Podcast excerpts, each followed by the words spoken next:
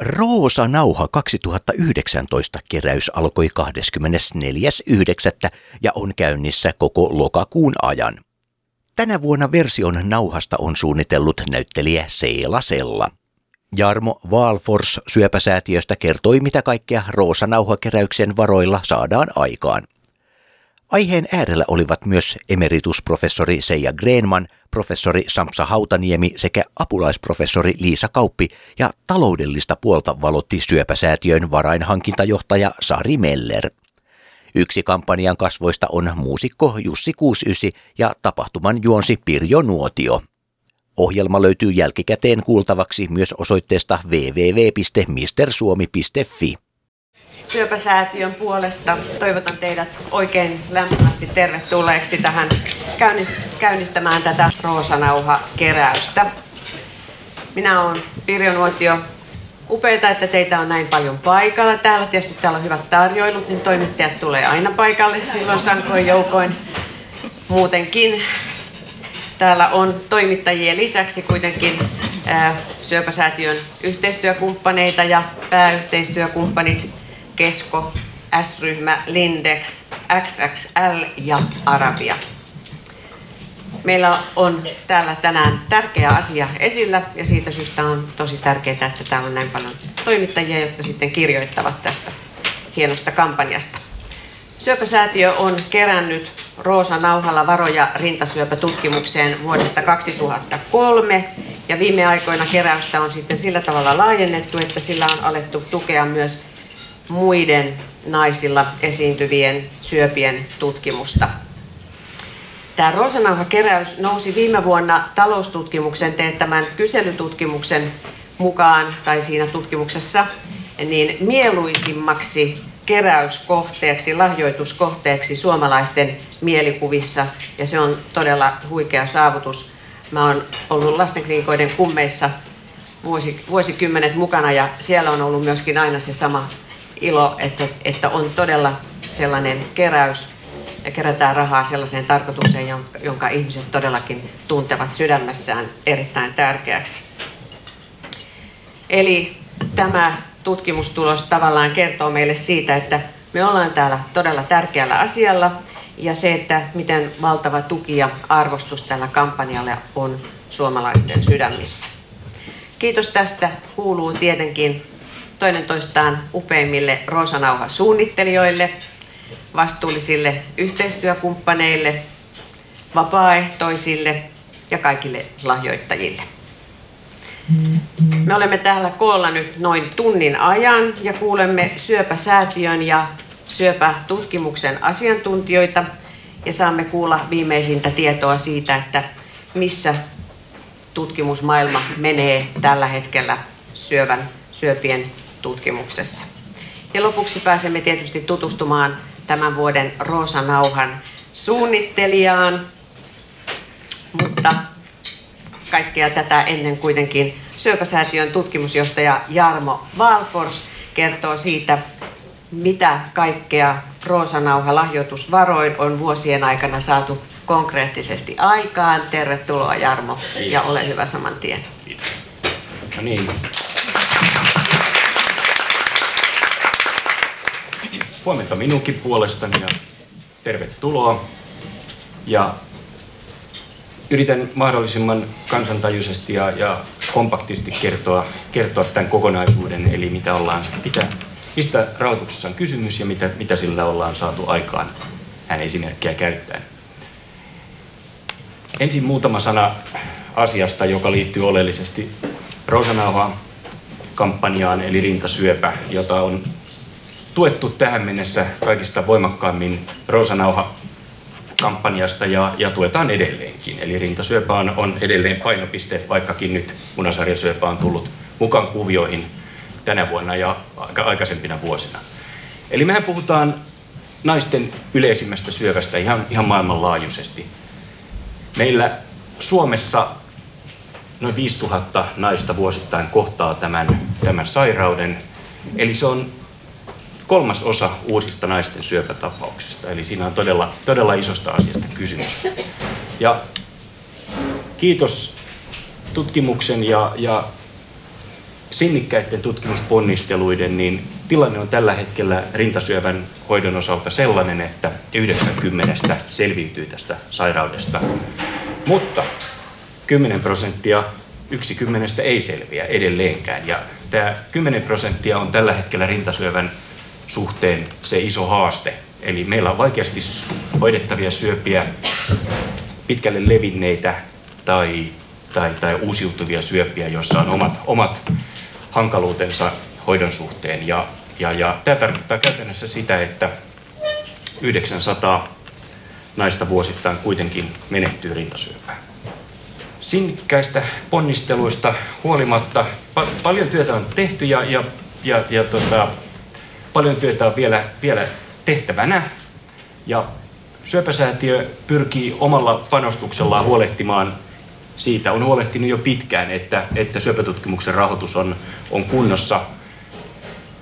70 vuotta tuli täyteen säätiöllä ja, ja tota, still going strong ja, ja yhä edelleen äärimmäisen tärkeää meidän työskentelykokonaisuuden kannalta. Eli, eli, eli julkinen tutkimusrahoitus ei ole kehittynyt sillä tavalla, kun tutkimuskenttä olisi toivonut ja, ja me ollaan tällä hetkellä ää, vähän epävarmoja siitä, että mikä, mitä tulevaisuus tuo tullessaan, joten, joten me koetaan suurta vastuuta säätiössä siitä, että me tehdään parhaamme, parhaamme tutkimuksen rahoittamiseksi, että suomalainen tutkimus säilyisi maailmanluokassa ja siirtyisi maailmanluokan hoidoiksi sitten potilaiden hyödyksi.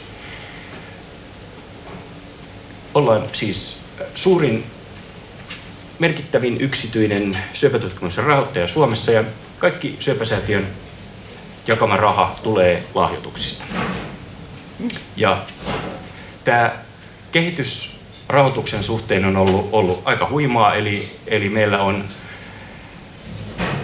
viime vuonna tutkimusrahoitusta pystyttiin jakamaan yli 7 miljoonaa euroa ja tänä vuonna päästään vähintäänkin samaan, luultavasti pikkasen korkeampaan määrään. Eli, eli asia, asia on hyvällä mallilla ja tästä tietenkin kiitokset kuuluu meidän yhteistyökumppaneille ja sitten kansalaisille, jotka osallistuu näihin kampanjoihin lahjoituksilla ja Roosanauha tuotteiden ostamisella ja niin edelleen.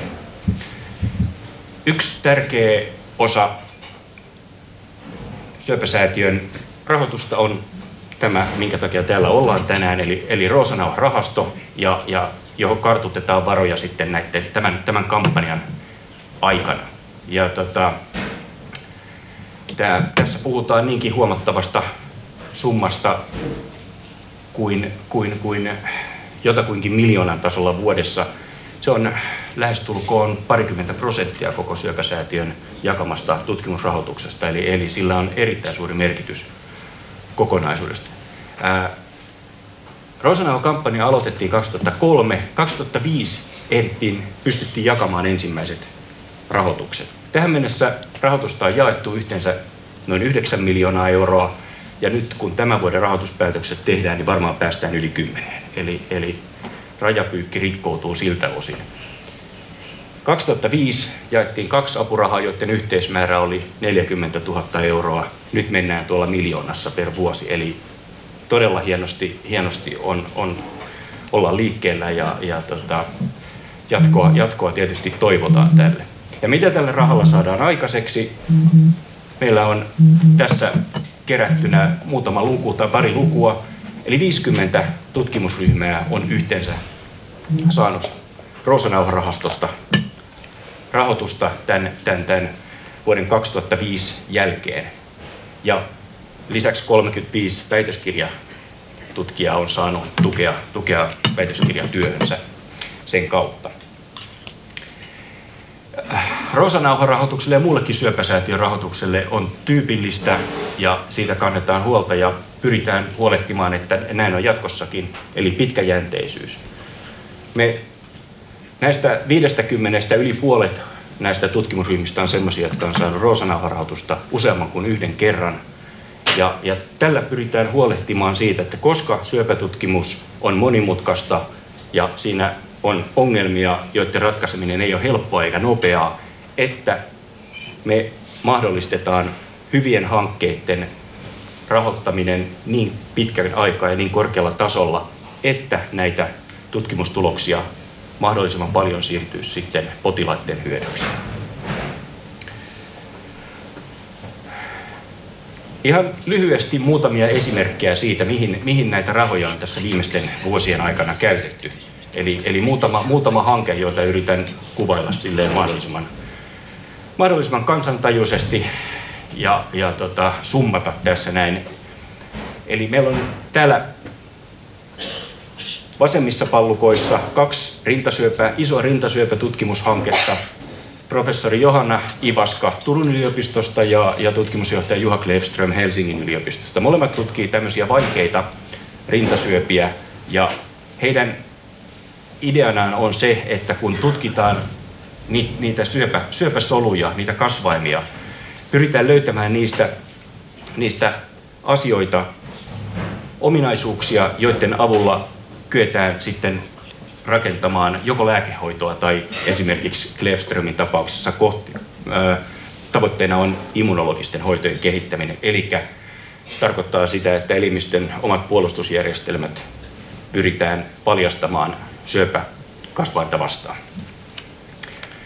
Sitten meillä on toisenlainen ää, iso rintasyöpään liittyvä tutkimushanke menossa Oulussa. Professori Robert Winkvist vetää tämmöistä perinnöllisen rintasyövän tutkimusta ja siinä taas pyritään löytämään rintasyövälle altistavia geenejä. Ja, ja mitä, mitä hyötyä semmoisesta on, niin niitä geenejä mahdollisesti sitten käyttämällä, hake, hakemalla väestöstä me voidaan löytää semmoiset naiset, joiden riski sairastua rintasyöpään on huomattavasti korkeampi kuin tavallisella, niin sanotusti tavallisella naisella. Ja, ja silloin heitä voidaan seurata tiuhempaan, mahdolliset syövät voidaan löytää aikaisemmin, ja aina kun löydetään syöpä varhaisessa vaiheessa, niin sen hoitaminen on helpompaa ja yksinkertaisempaa, ja selviytys, selviytymisen mahdollisuudet on, on paljon paremmat.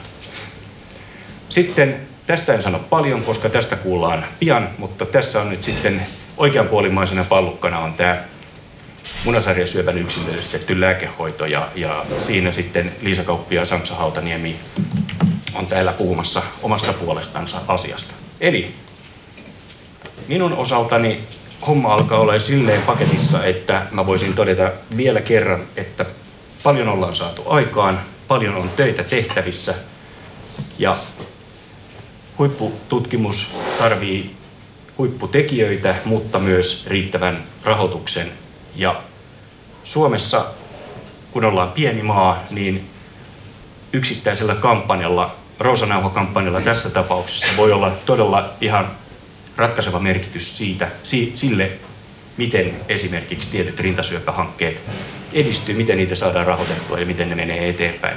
Ja mä nyt sitten voisin lopettaa siihen, että mä kannustaisin, kannustaisin kaikkia, kaikkia tekemään, tekemään hyvää kampanjaa, jotka vain suinkin kynnelle kykenee, niin osallistumaan tähän ja, ja varmistamaan sen, että, että suomalainen huippututkimus ja suomalainen tutkimusmatka jatkuu myös tulevaisuudessa.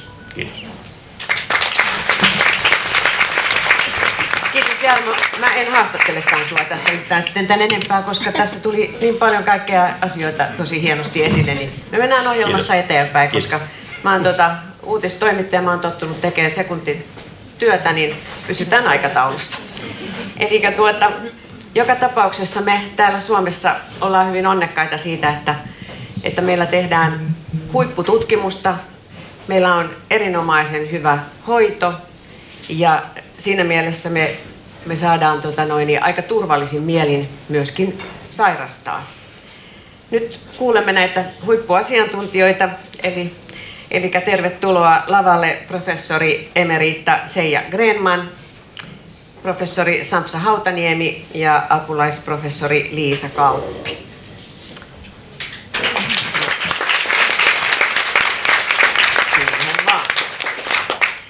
Aha, me onkin saatu kaikille mikrofonit. Se ei tarvitse kapulaa kierrättää. Mä pikkusen meen niin yhtä kerrallaan, eli Seija aloitan Aloitan sinusta. Sinä olet tehnyt urasi gynekologisten syöpien parissa sekä lääkärinä että tutkijana. Minkälaisista syövistä on kysymys? Ensinnäkin haluan todeta, että on ilo olla täällä mukana tänään. Ja sitten niihin gynekologisiin syöpiin. Valtaosa gynekologisista syövistähän on hyväennusteisia syöpiä, koska ne aiheuttavat sellaisia oireita, jotka hälyttävät potilaan ja potilas lähtee tutkimuksiin ja hoitoon. Eli tulee verisiä vuotoja tai kutinaa, kipuja. Ja sillä tavalla sitten tämä syöpä todetaan varhaisessa vaiheessa, jolloin se on helpompi hoitaa.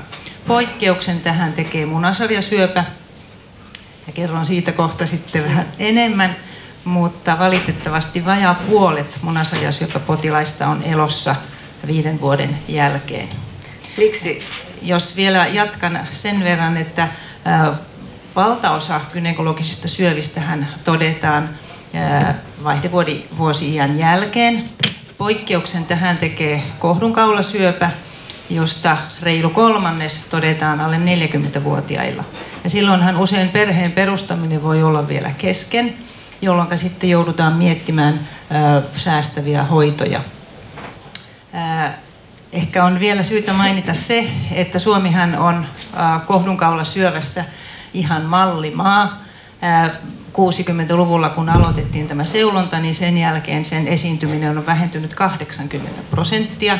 Ja nyt on sen seulonnan tarkkuutta mahdollisuus vielä tarkentaa tällä HPV-testauksella. Ja lisäksi sehän on ainut tai yksi niistä harvoista syövistä, jota vastaan on rokote.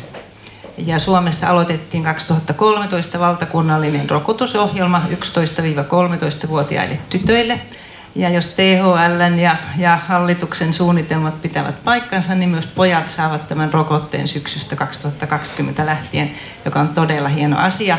Tämä HPV-virus aiheuttaa muun muassa myös pään ja kaulan alueen syöpiä, eli myös poikien kuuluu saada se.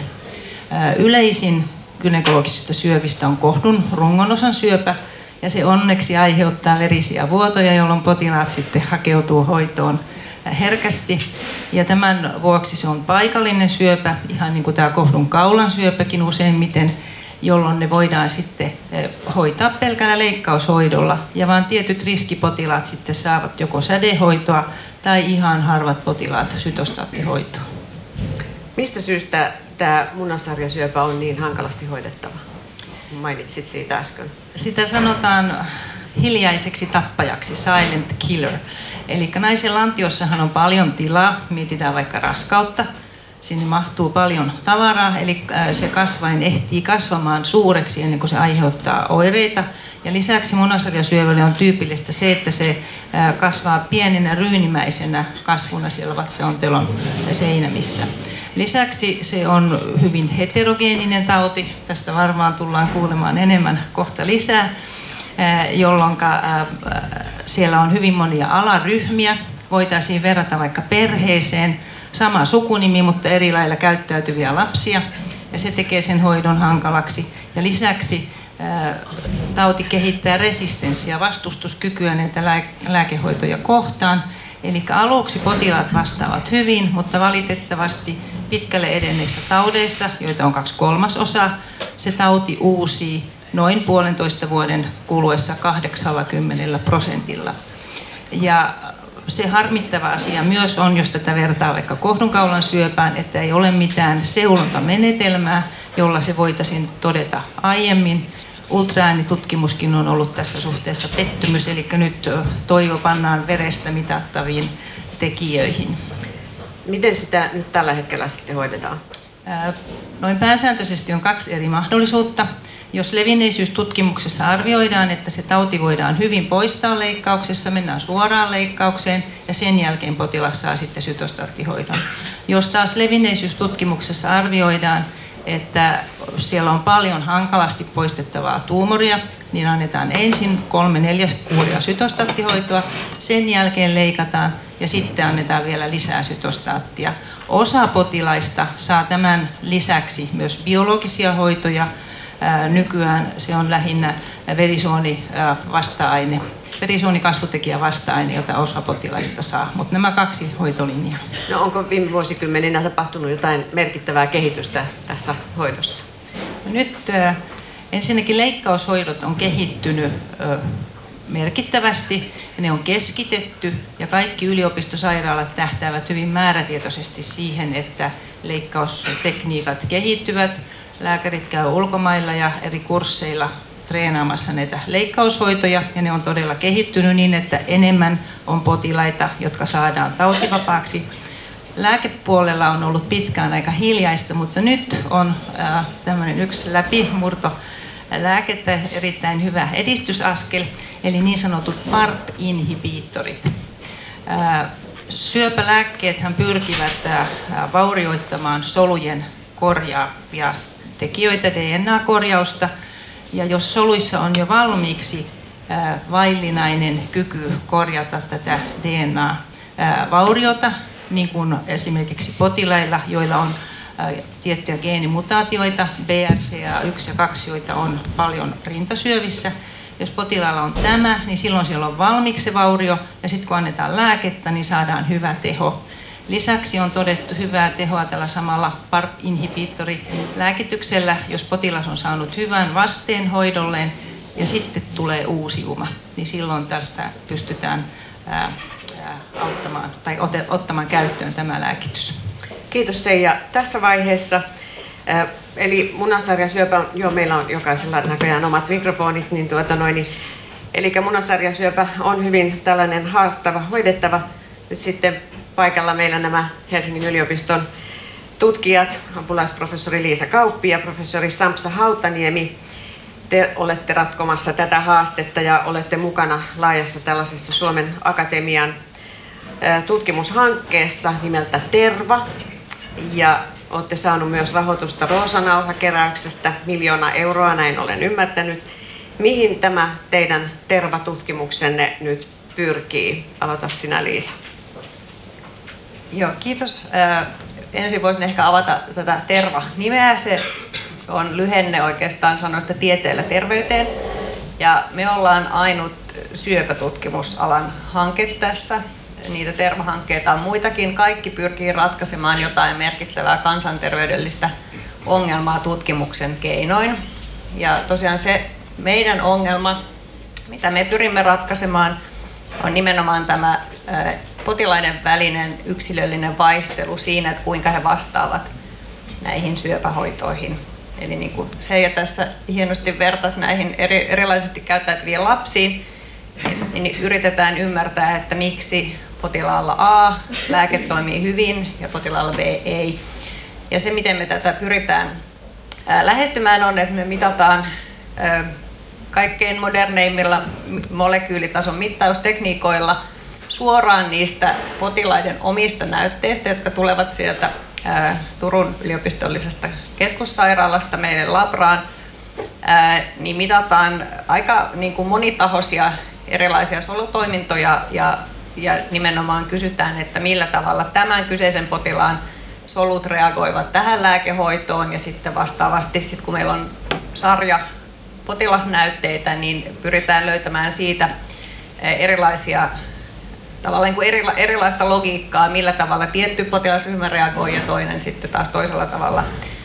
Ja lopulta tavoitteena on luoda sellainen malli, jonka avulla pystyttäisiin jatkossa kullekin potilaalle jo heti alusta alkaen kehittämään tai tarjoamaan hänelle se paras mahdollinen tehokkain hoito ihan varhaisimmissa vaiheissa tätä tutkimusta on sanottu, että se on ainutlaatuinen maailmassa. Tämä kuulosti kyllä jo ihan monimutkaiselta, mutta mikä, mikä tässä on se kaikista ainutlaatuisin asia?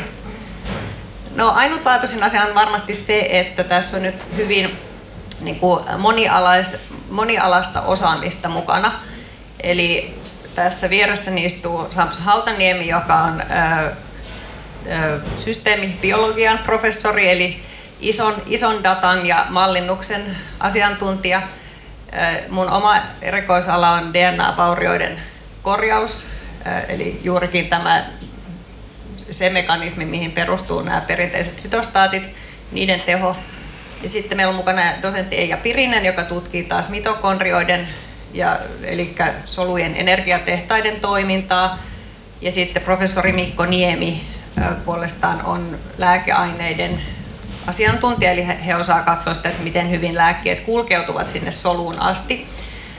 Ja sitten tietenkin erittäin tärkeänä on tämä Turun keskussairaalan pää, jossa Sakari Hietanen on ylilääkärinä ja, ja on, hänelle sitten löytyy tämä niin kuin todella hyvä kliininen osaaminen munasarjasyövässä. Tämmöinen tavallaan niin kuin moni, moniosaaja-tiimi on, on tosi ainutlaatuista munasarjasyövän tutkimuksessa. Kiitos Liisa.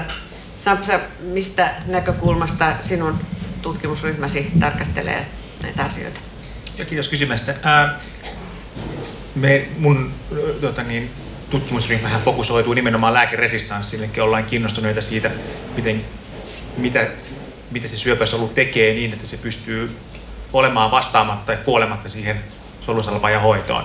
Ja oikeastaan, että mitä, sen, mitä pitäisi tehdä, että se uudestaan kuolee. Ja tämä meidän, mun ryhmän lähestymistapa on nimenomaan, mitataan potilaista tuumoreista ja myös kliinisistä tiedoista erilaisia geenien tasoja tai minkä, mitkä tota, niin on aktiivisia prosesseja siellä, niin miten tämä laskennallisesti käsitellään, eli on hyvin matemaattinen tai tilastotieteellinen lähestymistapa. No, te saitte tai julkaisitte viime keväänä niin lupaavia tuloksia tällaisesta nestebiopsian hyödyntämisestä munasarja syövässä, syövän hoidossa tai hoidon suunnittelussa. Mitä tämä tarkoittaa niin kuin kansankielellä, mitä me voidaan ymmärtää tästä? Joo, siis tämä on asia, mistä mä kyllä tosi, tosi aidosti... Mutta ei ole kauhean pitkää aikaa. Mä voin koko, koko päivän tästä. Joo, Anyways, siis ihan pikkasen taustasta silleen, että, että tuumorista tuuttaa tota, niin, sitä perimäänsä tuohon verenkiertoon, niin nykyään sitä pystytään ottamaan verestä ja sitten sekvenoimaan hirveän syvällä niin, että me saadaan oikeastaan sitä verestä tietää, mitä siellä tuumorissa on sisällä, mitkä on ne semmoiset niin akilleen kantapäät, mihin, mihinkä voisi yrittää lääke, lääkkeellä hoitaa sitä. Ja me osoitettiin tämä munasarjan syövässä, että me todella pystytään jo niin vaikeasti hoidettavassa levinneessä taudissa pelkästään verestä löytämään se, että mikä mahtaisi olla se paras kohde ö, hoitaa. Ja sitten tosiaan Seijan, Sakari Hietasen ja Johanna Hynnisen ö, Turun yliopistollisessa keskussairaalassa sitten tätä potilasta hoidettiin hyvillä tuloksilla. Onko teillä, sä sanoit äsken, että, että munasarja syöpäpotilaiden tämä ennuste on tämmöinen viisi vuotta niin millä aikajänteellä on toivoa, että pystytään lisäämään vuosia? Tutkimus etenee hitaasti ja varmasti mitään tämmöisiä suuria hyppäyksiä ei tehdä. Se on pitkäjänteistä hommaa, mutta tässä ehkä haluaisin tuoda esille sen, että ennusteet ovat yksilöllisiä. Eli jotkut potilaat pitkälle edenneen taudin kanssakin voivat elää pitkään ja me emme vielä tiedä, mitä nämä potilaat ovat. Ja siihen nämä tutkimukset, joita yhdessä tässä tehdään, muun muassa tähtäävät. Ja tämä veressä kiertävä kasvain solukko, johon Sampsa viittasi, niin siitä saattaisi tulla myös ehkä tämmöinen skriinausmenetelmä munasarjasyövälle, jolloin oikeasti voitaisiin vaikka kerran vuodessa ottaa verinäytteitä ja päästä hätiin varhain, eikä vasta siinä vaiheessa, kun vatsassa on nestettä ja tauti on levinnyt. Mutta mitään vuosilukua en uskalla ää, ää, veikata, mutta hyvää tutkimusta tässä tehdään ja kyllä asiat pikkuhiljaa koko ajan menee parempaan suuntaan. No nyt kun ollaan täällä ikään kuin rahankin äärellä, rahan keräyksen äärellä, niin kysytään, että, että, että mikä on tutkimuksen rahoitustilanne, syöpätutkimuksen rahoitustilanne tällä hetkellä Suomessa? Voitte vaikka jokainenkin sanoa mielipiteenne tai kuka vaan?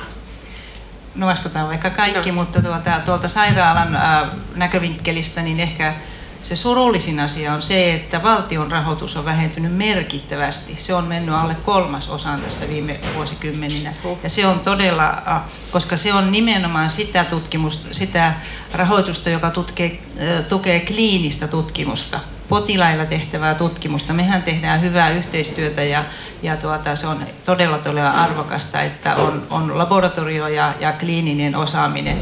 Mutta se, että, sitä, että päästään sen kliinisen kanssa alkuun, niin usein tämä valtion rahoitus on ratkaiseva. Ja sen osuus on vähentynyt todella huolestuttavasti. Se on huimaa. Haluatteko te vielä? Mä voisin tässä sanoa, jos sopii. Mm. Eli siis jos ajatellaan niin mun tutkimusryhmää, meidän vuosibudjetti tänä vuonna on semmoinen 700 000 euroa. Siihen sisältyy kaikki tutkimuskulut, ihmisen palkat ja apurahat. Akatemian tämmöinen tyypillinen projektihanki on noin 500 000 neljäksi vuodeksi. Siinä voi niin kuin miettiä sitä, että että siinä on 500-600 000, mitä pitää hakea kilpailulla, tai oikeastaan 700 000 pitää hakea kilpailulla, hakea kilpailun rahoituksella. Eli kyllä me aika paljon joudutaan näitä tutkimussuunnitelmia kirjoittaa erilaisille instansseille, ja tämä on hirveän tärkeä, tämä syöpäsäätiö, varsinkin tämä Roosa se on ihan olennainen kyllä.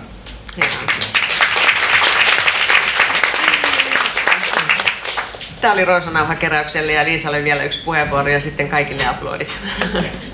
Oikeastaan komppaisin tuota Jarmo Valforsin viestiä, eli niin kuin pitkäjänteinen tutkimus, jolla on tarpeeksi vahva rahoitus, on se, millä oikeasti saadaan läpi murtoja ja, ja sen takia Roosanauha on, on tosi tosi tärkeä. Hyvä. Kiitos. He ovat täällä vielä ainakin puoli yhteentoista asti, että sitten tämän, kun tämä varsinainen tilaisuus on tässä ohi, niin haluatte tehdä lisää kysymyksiä yksilöllisesti heille, niin se on, se on sitten vielä mahdollista. Mutta tässä vaiheessa kiitokset Seija, Liisa, Sampsa, oikein paljon onnea ja menestystä teidän tutkimushankkeellenne. Kiitos. Kiitos.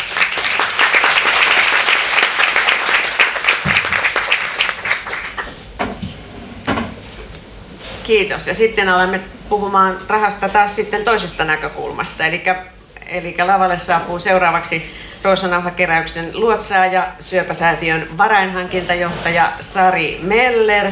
Hän kertoo tästä tämän vuoden keräyksestä sekä sen kunnianhimoisesta tavoitteesta. Sari, ole hyvä.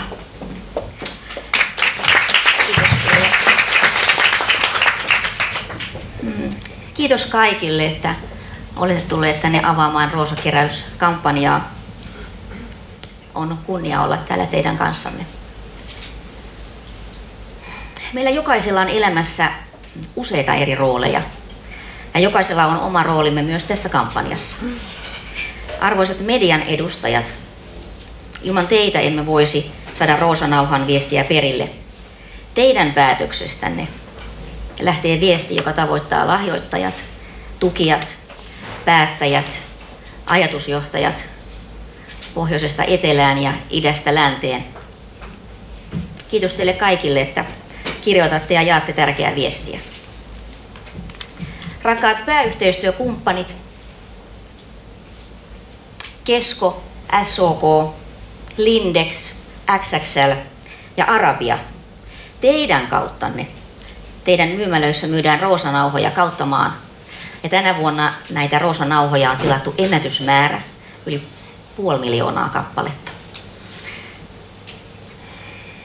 Ja erityisen tärkeä rooli on lisäksi muilla upeilla yhteistyökumppaneilla, niillä kumppaneilla, jotka myyvät Roosa-brändättyjä tuotteita. Teidän ansiosta kampanja on saatavilla kaikille ja Roosan värin tunnustaminen on tehty helpoksi. Brändätyt tuotteet on jokaisen ulottuvilla. Roosa-tuotteita löytyy aamiaispöydästä, Roosa-tuotteita löytyy ää, urheiluvälineistä, on roosa-astioita. Me saamme jokainen roosa-kestokassin olalle. On myös roosa-kukkia kotiin vietäväksi. Mutta merkittävin rooli tässä kampanjassa on ää, niillä ihmisillä, jotka antavat itsestään enemmän kuin, enemmän kuin oikeastaan pyydetään. Ne ihmiset ovat sellaisia ihmisiä, mm, joilla on rooleista merkittävät, jotka tulevat esiin avoimena, rohkeasti ja rehellisinä. Kampanjassa on mukana ihmisiä, on julkisuuden henkilöitä, ihmisiä, jotka ovat sairastuneet syöpään, parantuneet syövästä. On perheitä, isiä, äitejä, tyttäriä ja poikia. Ihmisiä, jotka ovat menettäneet rakkaimpansa syövälle. Nämä ihmiset laittavat itsensä henkilökohtaisesti likoon ja ansaitsevat meidän kaikkien hatunnoston ja arvostuksen. Nämä kampanjalle kasvonsa antavat ihmiset näyttävät tunteensa ja he näyttävät tukensa.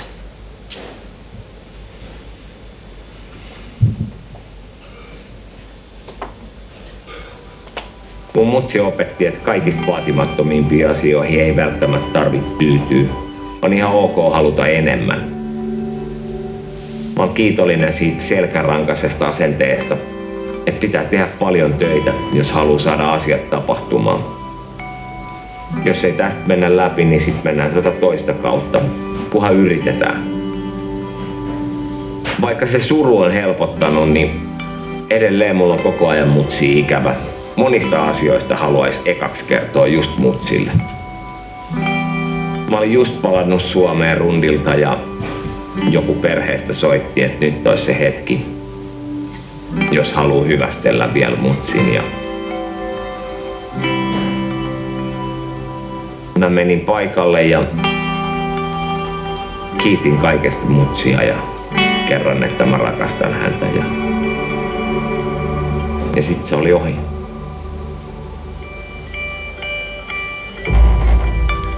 Mä oon kiitollinen ihan joka sekunnista mutsin kanssa ja mä oon sitä mieltä, että elämä ei ole luopumista, vaan elämä on saamista.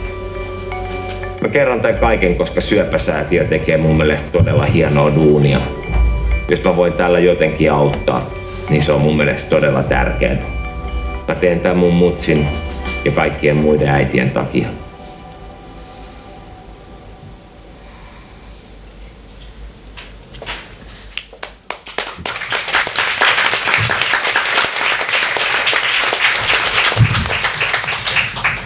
Kiitos Jussi.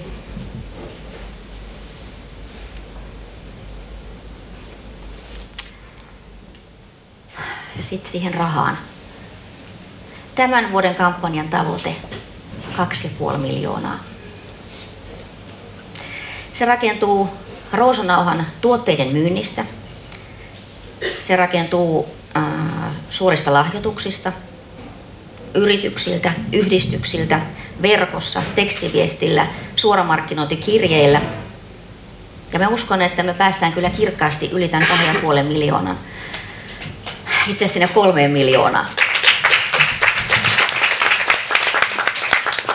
Se ei ole mahdotonta laisinkaan tällä porukalla.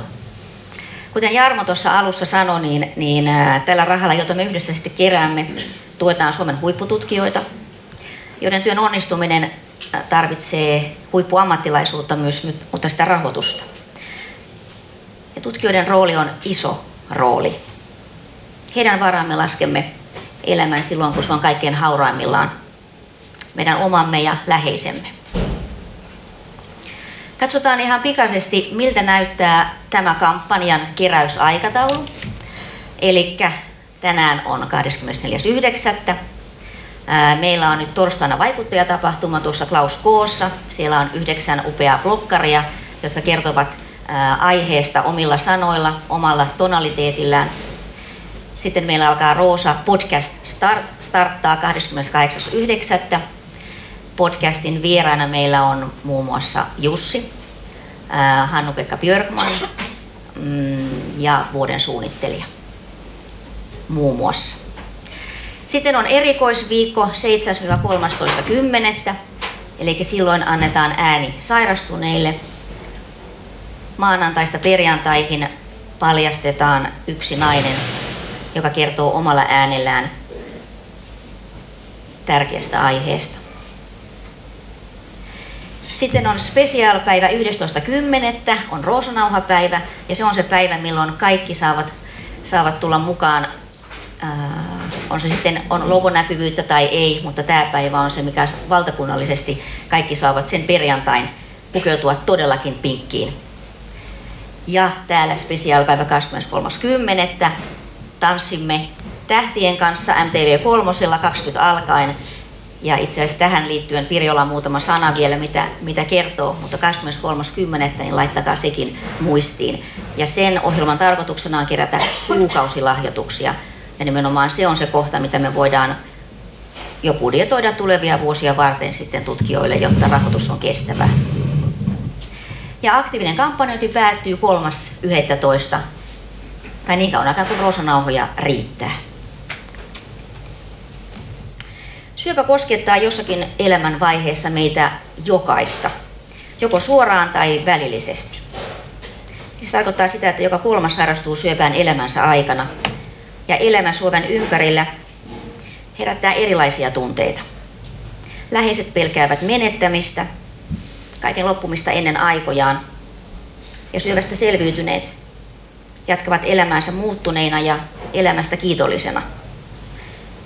Ja lisäksi rakkaansa menettäneet opettelevat elämäänsä ikävän kanssa.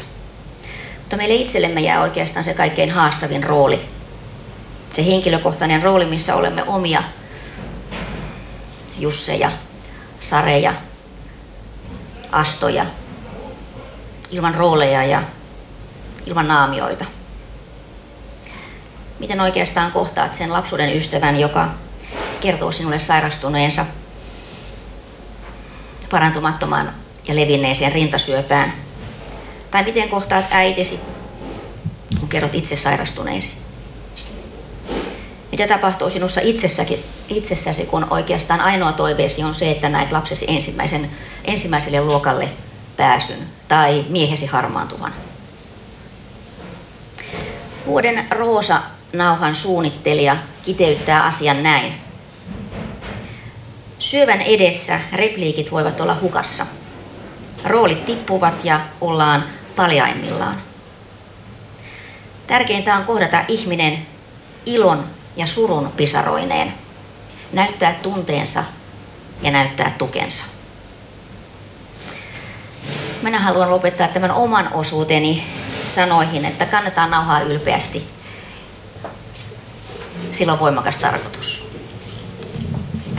Kiitos.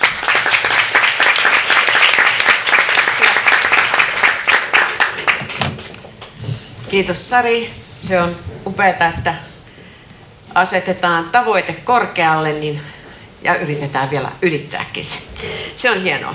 Mutta nyt, hyvät naiset ja herrat, nyt lähestyy se hetki, jota tässä nyt on odoteltu. Tämän Suomen hurmaavin ja kenties vaikuttavin kampanja on saanut nyt uuden silmukan Roosanauha suunnittelijoiden ketjuun ja on tullut siis aika esitellä vuoden 2019 Roosanauha sekä sen valovoimainen suunnittelija. Olkaa hyvät. Syövän edessä repliikit ja roolit unohtuu. Silloin on tärkeää kohdata toinen aidosti. Ilon ja surun pisaroineen. Näytä tunteesi ja näytä tukesi. Tue suomalaista syöpätutkimusta Roosanauhalla.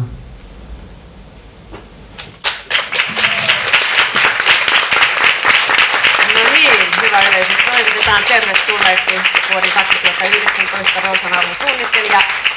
Upea, fantastinen, uskomaton. Siellä Sella.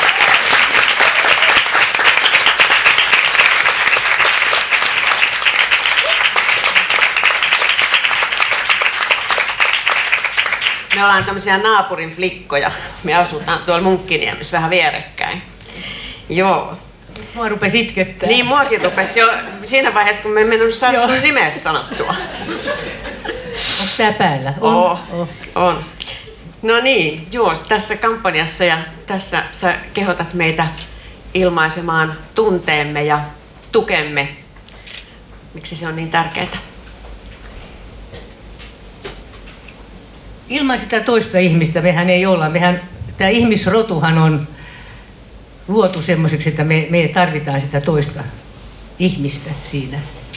Ja jos sitä toista ihmistä ei ole, on ihmisiä, jotka on yksinäisiä, niin ne tarvii semmoista tukea, että he, heillä on tunne, että he eivät kuitenkaan ole yksin.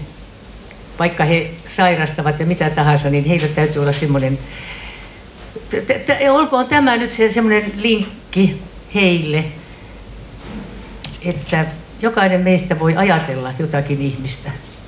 Ja mä uskon, että ne ajatukset välittyy sille, sille yksinäiselle ihmiselle.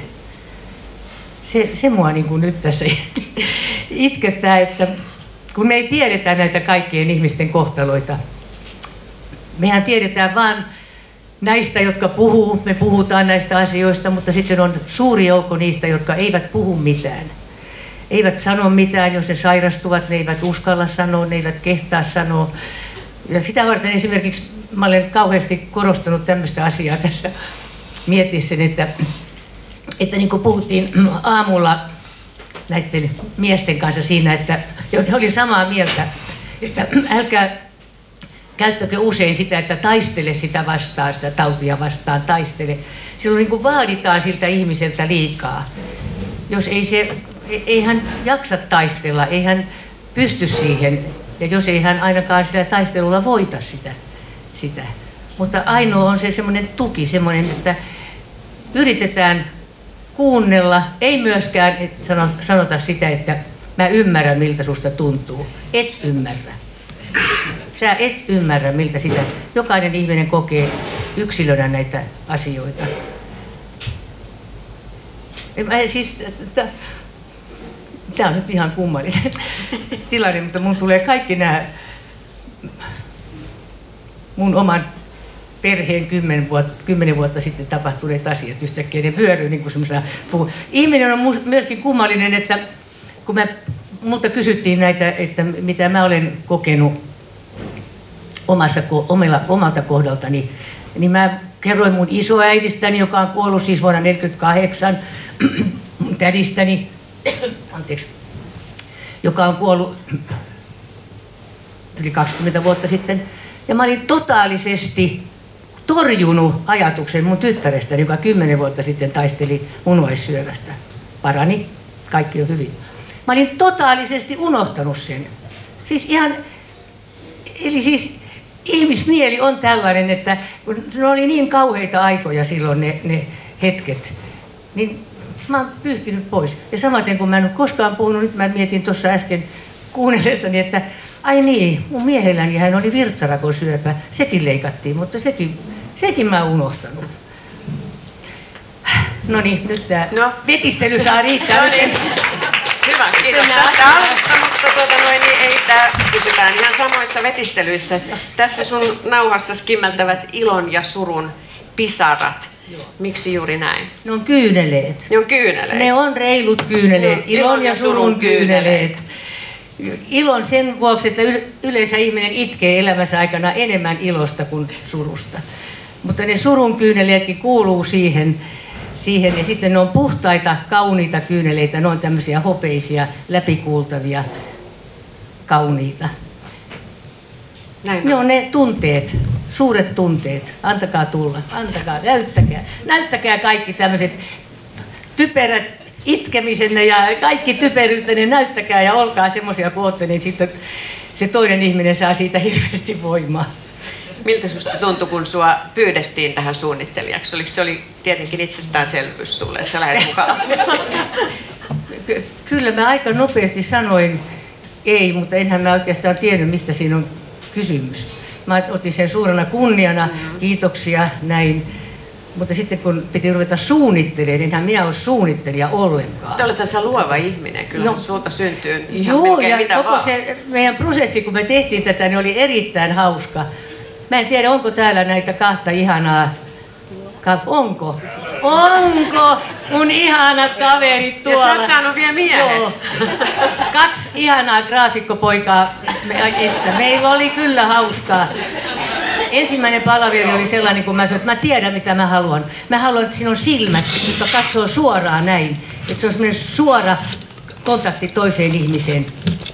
Ja sitten ruvettiin piirtämään silmiä. Ja niitä piirrettiin erilaisia silmiä. Ja, ja sitten tuotiin mä, ei, ei, ei kamala, aggressiivinen, hirveä, ei käy, ei tommonen, ei to, mikä näissä on vikana? Ei, kun se pitää olla semmoinen, ei, ei sellainen, että se haastaa tai just tämmöistä aggressiivista tai se on pistävää tai flirttailevaa tai mitä tahansa. Että niistä silmistä ei tullut ikinä mitään. Ja pojat piirsi siis, kuulkaa. Ja te, ei tämä ole yksinkertainen työ, katsokaa, tässä täytyy olla myöskin ajatella sitä, että miten se saadaan sopimaan tähän pieneen tilaan joku, joku tämmöinen sanoma. Ja sitten myöskin se, että se täytyy olla sillä tavalla, että se ei ole mitenkään kallis tuottaa, koska se raha ei saa mennä tähän materiaan ja tähän, eikä tähän meidän työhön. Tähän ei ole mennyt rahaa, ei, mutta kuin pelkkää intoa. No sen verran kun puhutaan rahasta, nyt on asetettu huipputavoite ennätystavoite 2,5 miljoonaa tai maybe enemmän. miltä susta nyt tuntuu, kun sä oot tämmöisen nauhan suunnittelija, jolla ruvetaan tekemään ennätystavoitteita? Niin, ja pitikö sun nyt vielä lisätä piti, sitä piti, piti. Oikein kiva. Joo, joo. joo.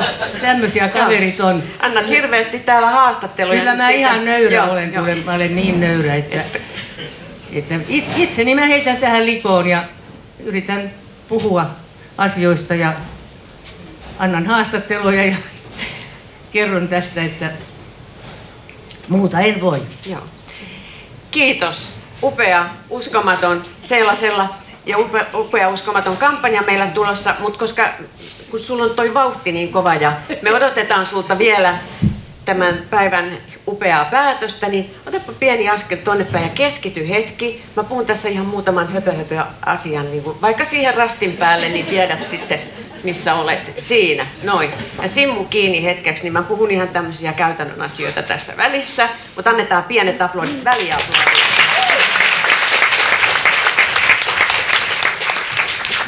Eli kuten Sari sanoi, niin tuota, tämä Roosanauha-keräys on mukana siis myös Maikkarin Tanssii tähtien ohjelmassa 23.10. Unohtumaton ilta tanssin ja hyvän tekeväisyyden parissa, muistakaa katsoa. Tämän vuoden Roosa-keräys, Roosanauha-keräys on nyt siis virallisesti avattu. Näytetään kaikki tänä syksynä avoimesti ja upeasti tunteemme ja tukemme sairastuneille ja kaikille omaisille ja tutkijoille, ja, jotka pyrkivät taudin voittamiseen. Ja kuten aikaisemmin mainitsin, niin tämän tilaisuuden jälkeen niin on mahdollisuus haastatella sekä, sekä tutkijoita että seelaa ja ottaa valokuvia tuolla valokuvaseinän edessä, mutta koska meidän toimittajat on niin, toimittajahan on niin hektinen aina tämä työtahti, niin annetaan toimittajien, valokuvaajien ottaa kuvat ensin ja otetaan kaikki muut selfiet sitten vasta myöhemmin. Kiitos, kiitos tästä. Ja sitten kun te lähdette, niin tuolla on varattu kaikille tällainen roosanauhan tuotekassi, jossa on ihania mukavia tuotteita. Ottakaa sellainen mukaanne. Tässä kohtaa sydämellinen kiitos osallistumisestanne tähän tilaisuuteen ja tämän sanoman eteenpäin viemiseksi. Ja nyt sitten lopuksi, kuten Seela sanoi, niin tämän vuoden Roosa-keräyksessä on kyse elämän kunnioittamisesta – ja kunnioituksesta elämää kohtaan on kysymys myöskin Lauri Viidan runossa Luominen, johon lopetamme tämän tilaisuuden. Ja tämän runon lausuu meille tietenkin sellaisen.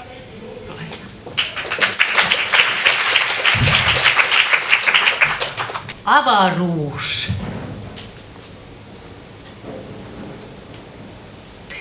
Ikuisuus. Taivas täynnä auringoita. Meri täynnä pisaroita. Aallon alla aalto uus. Tuuli. Tuuli vaeltaa. Uumenista ajan aineen, puhki maailmoiden paineen. Suuri, suora, yksinäinen vuoren huippu kohoaa. Vyönä velloo vaahtolaineen, päässä hohtaa kruunu jäinen, hartioita pilvet pyyhkii, ilma nyyhkii. Vaiti seisoo jättiläinen, katse pitkin ulappaa. Kerran vuoren voima riehui. Tuhat kertaa tuhat vuotta varjot häilyi. Aalto kiehui, tulta joi.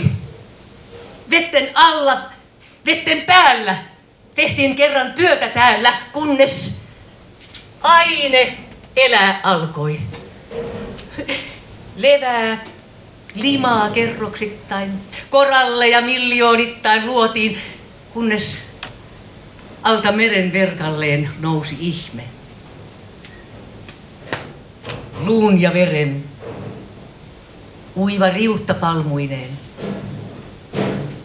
Tuhat kertaa tuhat vuotta. Mitään ei voi tehdä suotta. Nähkää, kuinka siivin hennoin perho kantaa kultaa heteen. Nähkää, kuinka vaakalennoin albatrossi syöksyy veteen.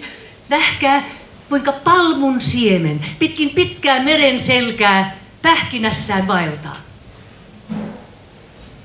Katsokaa, ja ihmetelkää. Kenen myrskyyn käydä pelkää, sille hyvän toivon niemen kerran tarjoaa mannermaa. Nähkää, kuinka äärtä vailla vilja huojuu lietemailla. Kuinka lauma pilven lailla aron halki vaeltaa. Elämä on ihmeellinen. Kuulkaa, laulu graniittinen.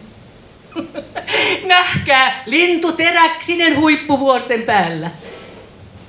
Yhä liikkuu henki täällä. Mitä ei voi silmin vajain nähdä, siitä unta nähkää. Aina uuden aamun eteen luojan kämmen tuutii tähkää. Aina sataa tulva veteen lastut arkin rakentajain. Lienet eläin taikka puu. Kaikin soluin sydämin usko. Tahdo jotakin. Niin se kerran tapahtuu. Tuhat kertaa tuhat vuotta. Mitään ei voi tehdä suotta. Noin.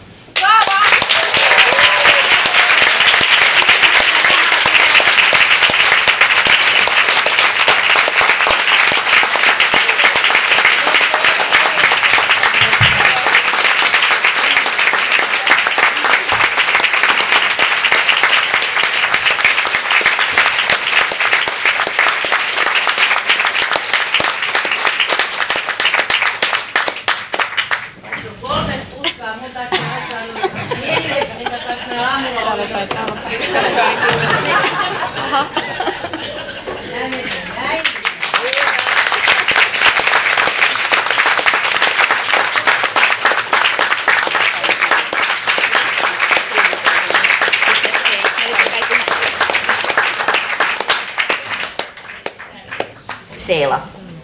Kiitos.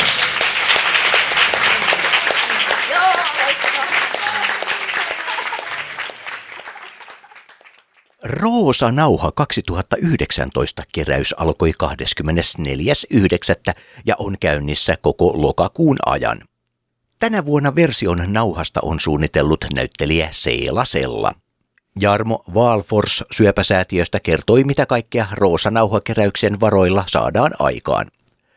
Aiheen äärellä olivat myös emeritusprofessori Seija Greenman, professori Samsa Hautaniemi sekä apulaisprofessori Liisa Kauppi ja taloudellista puolta valotti syöpäsäätiön varainhankintajohtaja Sari Meller. Yksi kampanjan kasvoista on muusikko Jussi 69 ja tapahtuman juonsi Pirjo Nuotio. Ohjelma löytyy jälkikäteen kuultavaksi myös osoitteesta www.mistersuomi.fi.